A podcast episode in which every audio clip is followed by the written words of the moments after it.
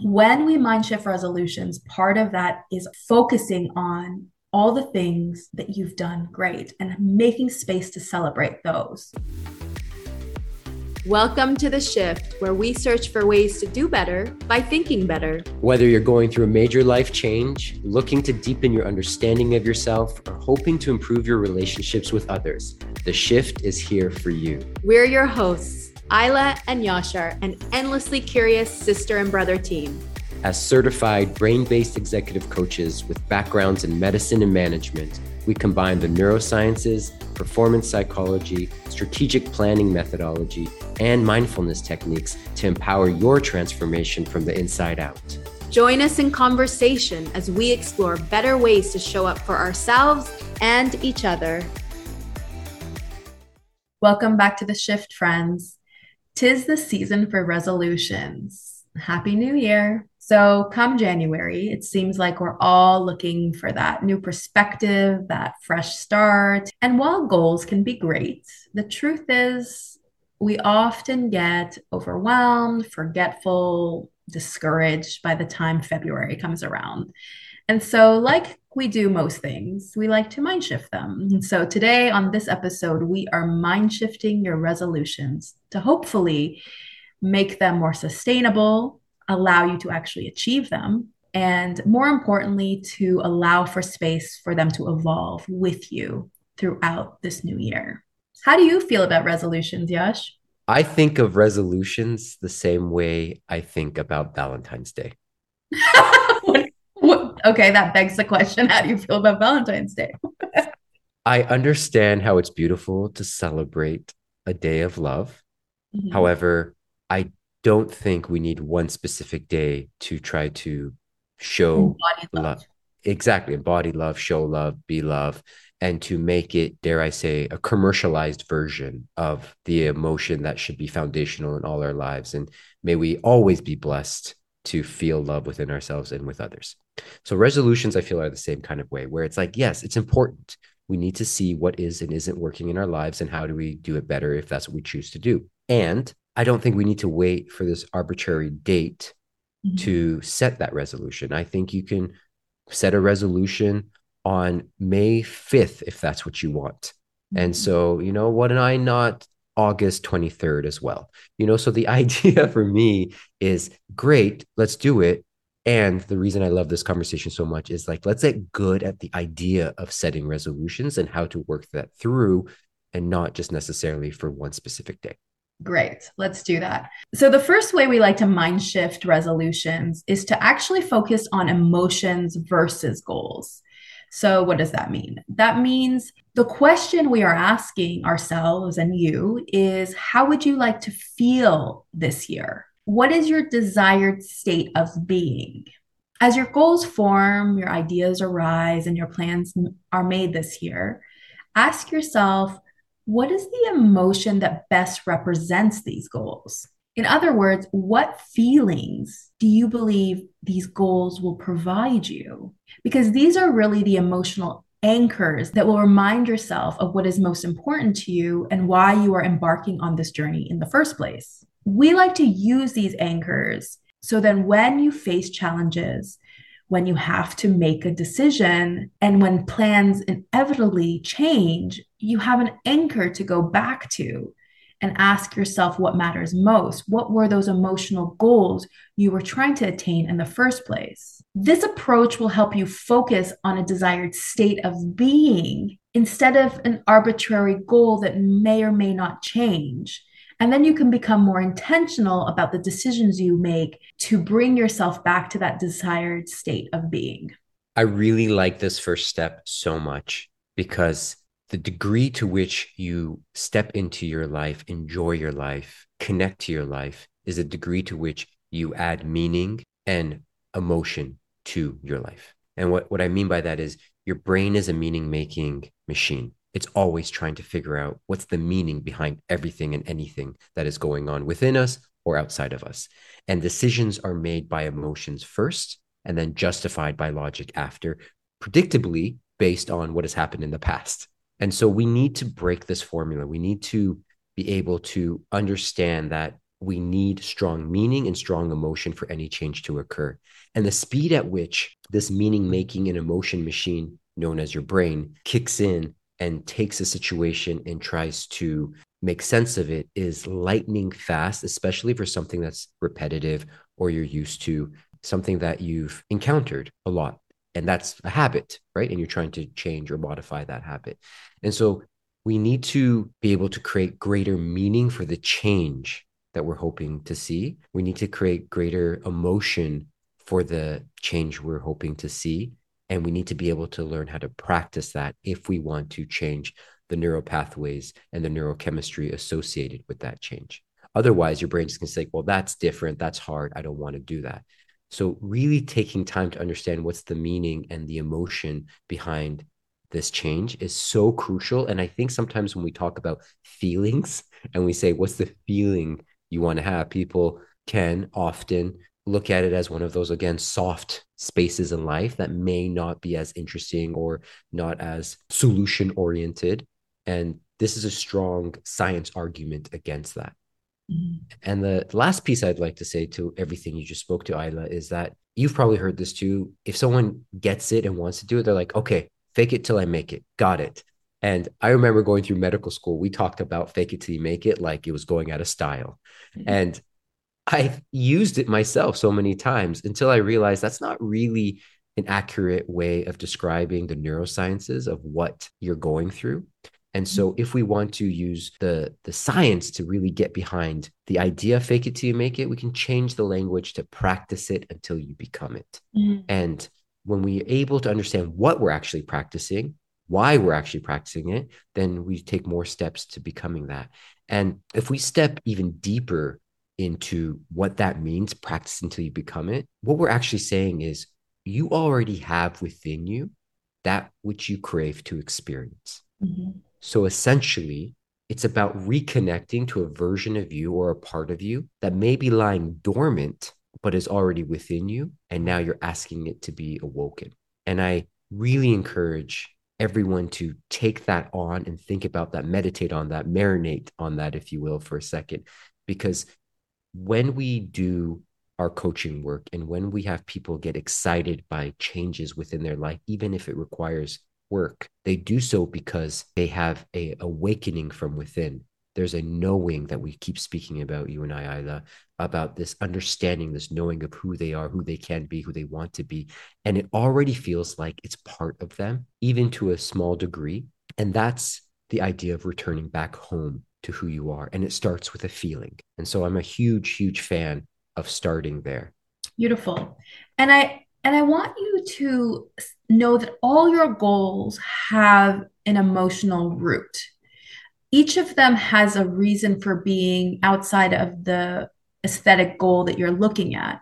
I'm going to give you some examples to help break it down, but we're going to ask you the question of, you know, what are your three emotional goals, the states of being or feelings that you want to maintain all year?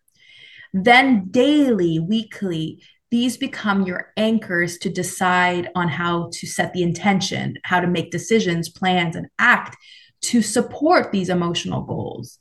Now, one of the ways you can kind of help yourself determine what these emotional goals is reconnecting with your core values, your best self, or as we say sometimes, your best leader values, and saying, if this is the foundation of the person who I want to be, what is the emotional state of being this person has? And for those who have not yet experienced um, our free visualization, we'll add it to the show notes. And you can start there by getting to know your core values and starting from there. But if you know that already, you can go into this idea of how do I want to feel this year? And what I meant about the statement that all your goals have emotional roots, I can use the example of going to the gym. So if one of your resolutions is I'm going to go to the gym every day or three times a week, that's great. That's kind of the superficial goal we see in front of us what is the emotional root anchor of why that is even a goal for you? What is the feeling you are trying to attain through this goal? What is it that you're looking to embody through this goal? That's what I mean by the emotional root. So you could say, well, I'm feeling very stagnant. Great. We're breaking it down now. Okay. So your goal is not to feel stagnant. Now, how do you put that positively? Okay, I want to feel in flow. Great. So then every day, instead of saying, I have to go to the gym, you say, what will bring me into greater flow today? And so sometimes that may look like the gym, that may look like a bath, that may look like a walk, that may look like a meditation. What you're doing there is empowering yourself with multiple pathways to achieve that state of being, which that feeling of flow and connectivity within you. Instead, what we see is mostly with these goals, you set these and then you keep setting yourself up for failure when you don't achieve this goal. But that goal wasn't really what you wanted to achieve in the first place. It was the feeling that you thought you would get through that goal. So we're cutting out the middleman and going straight to the root and saying, what is the feeling? What is the state of being? What is the emotion that you want to attain, that you want to embody this year? And then build the tools around that. Check in with yourself daily, weekly, whatever it is, on how you're cultivating that feeling for yourself. Hi, friends. Sorry for the quick interruption, but we really wanted you to be the first to know that on January 31st, we are releasing a free training entitled How to Work Better Together. If teamwork makes the dream work, how do you make the team work? We hope to provide you with strategies to optimize and leverage your team's best performance, lead you through conflict and challenge, build trust and accountability, and of course, as always, prioritize inclusion and mental health. The strategies that we're going to provide you will foster creativity and innovation, and you will leave the training with a personalized leadership strategy that you can apply right away. This training is ideal for small businesses, family businesses, entrepreneurs entrepreneurs or really individuals looking to upgrade their leadership skills and styles. So, yes, we will shift the way you lead, but more importantly, we will shift the way you work together. You can get early access by signing up in the show notes below. We look forward to seeing how this training will optimize your team's collaboration, harmony, and performance. Now, back to the conversation. And what's interesting to me is that foundationally, what most people are actually trying to feel is a sense of trust or confidence in themselves that they will continue to try to give themselves that feeling. Mm-hmm. Again, identified as a goal, but it's really the feeling. So I love your example of flow. If that's the words, let's say someone chooses to describe the feeling they are hoping to obtain within their body through exercise or movement or any sort of activity, essentially, foundationally, someone can say strength, someone can say freedom. It doesn't matter, right? The feeling can be different, but the essence, core, foundational human experiences I want to feel trusting, confident in myself to continuously do the things that make me feel the way I want to feel. It's so powerful if we can also break down the goal is not to necessarily have the physical outcome of saying going to the gym. That's a great side effect. You want health. I'm all for it. The specific and more nuanced and foundational goal is to trust yourself to give yourself that feeling day in and day out. I'm reiterating what you said in a different way and to bring it down to you actually want a feeling of trust that you can give yourself the feeling of accomplishment, whatever that may be. And part of this is knowing what that feeling will feel like in your body. And for most of us, that in itself might be a challenge. Part of this work will be realizing what does peace feel like in my body? Before I can understand how to achieve it, I also have to understand how do I embody it? Where do I feel it? How does it feel? So it requires that those self-awareness muscles that we talk so much about and that's why I love this concept of how we mind shift resolutions, because what we're actually asking you to do is to take on an embodiment process of living out those goals and dreams you have by fortifying your self awareness muscles and then being personally accountable to these goals for yourself on how you wish to achieve them, how you make decisions based on them, etc. Even this concept of like, okay, my goal is to have a feeling of flow part of you will have to sit down with yourself and understand what flow means to you. What does it look like? What does it feel like? How do I know I'm in or out of it? How will I determine that for myself? And so when we mind shift resolutions, we're asking you to build the tools within yourself to take accountability for the desired states of being that you want to be in. So, all this talk aside, let's put this to the test. So, we like to identify three emotional states of being. Of course, this is an arbitrary number. It's ideal to pick at least one, maybe not more than three or five, just so you can have a focus and again we want sustainability right so we want you to actually be able to achieve these goals so to be able to deduce them down to about three is usually an, a great number to make it both ambitious and practical. But again you'll find that number for yourself whether it's two or four. It will be up to you. But for today's episode i'm going to ask yashar to pick one. What is one emotion? What is one state of being? What is one feeling you want to maintain all year? A feeling that is within my best leader words that I've really been going back to numerous times and trying to find ways to identify and reconnect to is the word grounded. The word grounded to me is not necessarily that everything is rainbows and unicorns around me. However, it does represent a feeling of safety, of rootedness, of connectedness to myself and the situation it also represents a feeling of being okay where I'm at and not needing to rush through a state of being. So that is a feeling that I definitely have been trying to cultivate more and more and will continue to cultivate uh, throughout the year. Beautiful. When you feel grounded, where do you feel it? Mm, a mixture of chest and stomach. There's a there's a sensation there that I'm very familiar with. What allows you to determine when you are in a grounded state and when you are not in a grounded state? Externally, my loved ones. Mm-hmm. Internally, that feeling of buzziness, that mm-hmm. feeling mm-hmm. of like I'm running to stand still. You mm-hmm. know, there's like this like pressure cooker, and there's nothing often that necessitates that feeling. What in the past has helped you achieve a grounded state? You said it earlier recognition, mindfulness, just calling it out within myself, not making excuses for it. As I said, it doesn't always necessitate that response, whatever's going on. Even if the situation did necessitate that response, do I want to stay there? And is there a better way to address what's happening within me or around me? So there's a huge part of this is a mindfulness awareness to recognize when that feeling is within me or absent. What helps you shift into that grounded state? Multitude of things from breath work to lying on the bed in a timeout for myself to going for a walk, exercise, you know, music. Uh, there's a multitude of things with the intention to return to groundedness, going back to what we were discussing earlier, how important it is to make meaning and emotion out of the situation. So the activity might look a little different, but I know the goal is to return to a grounded state because that is the essence of how I would like to lead my life. And what is something that you would like to try that maybe you ha- don't have past inventory on that you believe will support you better in the future on maintaining or realigning with a grounded state?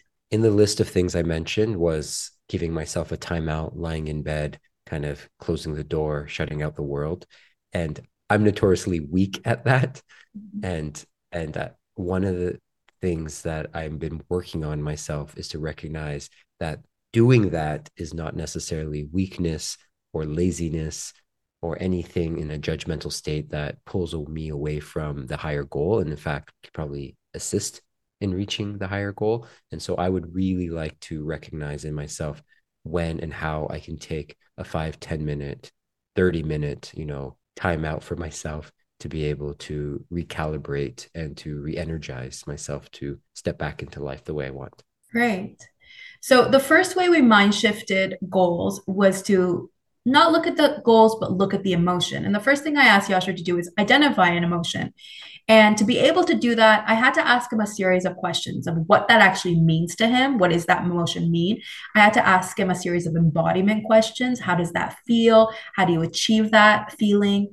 And then I had to pull from his past inventory of when he's done it in the past to give him that motivation of like, I've done this, I can do it, I have the tools. But also, like all the things we do, I had to offer a little stretch, which meant like, what is something you don't do often or you'd like to try to try to achieve that grounded state in the future? What we're doing here again is just building all the tools that will support you in achieving that goal. So we stay both in your comfort zone and stretch a little past it so that you can think of new ways and imagine new ways. Because again, these are aspirational and we keep them aspirational to keep us growing and evolving through our discovery process of becoming more and more the version of ourselves that we are proud of and creating the type of life that aligns with our values. So, the second part of our mind shift is to recommit to the things we're doing right. What does that mean? So, resolutions don't always have to be a total overhaul of your life. They can also be an acknowledgement of all the things you're doing right. They can be a recommitment to those activities, all that growth, all that work you've already done. And this is critical because sometimes with the resolutions, we feel that we haven't done enough. And that's simply not true when you are in the work, when you are striving, growing, and evolving, there are a lot of things you're doing amazing. And so we also want to take the time to recommit to that, to acknowledge our wins and support your achievements, no matter how big or small you might think they are. Because without acknowledging how we've overcome challenges in the past, the things we've already accomplished, it will be so much easier to become overwhelmed and discouraged because we're not seeing ourselves in our full light. And so, this approach allows you to focus on what is working while still giving yourself space to stretch and grow, but by not throwing out all your past achievements in doing so. So, when we mind shift resolutions, part of that is focusing on all the things that you've done great and making space to celebrate those we always talk about inventory with the individuals and teams that we work with going backwards and recognizing what has worked what is going well what are you capable of. And often it can be thought of as an exercise to only see the things we've done well in the past and not relate it to the things we want to do in the future. And what i mean by that is there are these tangential wins there are these tangential ideas there are these tangential skills that can be derived from past experience that can be used to move into a new formulated habit or experience. And so if you want to do something that's different that you haven't done, it could be really useful to go backwards and say, what similar skill sets, what similar habits, what similar things have I done that can help me in this new space and this new experience that I'm looking to accomplish? And I'm going to stick with the example you gave earlier about the gym. Let's say mm-hmm. somebody wants to go to the gym and they're not very familiar with the gym or or exercises hasn't been a big part of their life in the past. It doesn't mean they haven't accomplished other things in the past that are required to be successful at going to the gym the idea of consistency, the idea of boundaries, the idea of motivation when things are challenging or difficult. And so inventory is not just for the thing you're trying to do, but the characteristics of who you are and how you can bring that into the new thing that you want to do as well. So that's a fine point I find help people jump over the hurdle, the initial hurdle of doing something new that may be uncomfortable or at least uncertain. So all that being said, when we acknowledge what we've already done well, when we take inventory of what we've already done well, you're building and you're bolstering up your inventory, your ideas, your connection to the type of individual you are and the type of skill sets you already have. So that in itself is a huge win. And that you can double down on and and, and feel great about. And when and if you want to add new experiences, you have this understanding already in place like all things, let's look at what this looks like in action. So you're up again. I'm going to ask you some questions, Yash. So, what is something you love that you are currently doing that you want to recommit to this year? For me, it's always about activity and movement. It is foundational for my mental and physical health. It helps me work through ideas, helps me feel connected to my body and also helps me feel connected to the environment and the people around me as well. So movement is is the thing that I want to recommit to this year. What is something you love and have done in the past, but have let slide and want to recommit to this year? I'm blessed to live in an area where beaches are accessible, and I have not been to the beach nearly as much as I had in the previous year. And I've really noticed a longing and a missing of the energy of the beach, the waves, the sea. And so that's something that I really like to make more time for. What is something you've always wanted to do, but have yet to do and want to try this year? I would like to publicly share more of my poetry and writings that I've worked on. That's something that I will look into committing to. Beautiful. So, again, with the second mind shift that we're doing with resolutions, it's to celebrate your wins. And while we always work within our stretch zones, we never want to dismiss all of the hard work we've already done, all of the things we've already accomplished, and ensure that we're still fortifying those muscles of celebration within our accomplishments. And so this year, when we're looking at resolutions and however you address them, these are the two mind shifts we're offering you. Number one, focus on the emotional states you want to achieve versus the aesthetic goal. The goals will change, the plans will shift, challenges will come and go. But if you anchor yourself in the emotion that you want to achieve, then you can make decisions from that place and make plans appropriately. And number two is recommit to the things that are already going well. Fortify those within yourself. They've already got you this far. And so, what are those things that you've already done, that you already are achieving, that you want to continue to do this year? And so, when you look at your resolutions. We hope this provides you a new perspective. And we'd love to hear from you. Let us know how you plan to mind shift your resolutions this year. And for this podcast episode, we'll be sure to link to a blog to help you revisit the questions we asked on this episode. Thank you for listening, friends. What shifted for you during this episode? We'd love to hear your insights. Write us with any questions, commentary, or episode ideas at the shift at mindshiftleadership.com. If you enjoyed this podcast, we would deeply appreciate a like and subscribe. The Shift is brought to you by Mindshift Leadership, a heart centered, evidence based, mindset powered leadership company, empowering you with the training to prioritize mental health, inclusion, and performance optimization.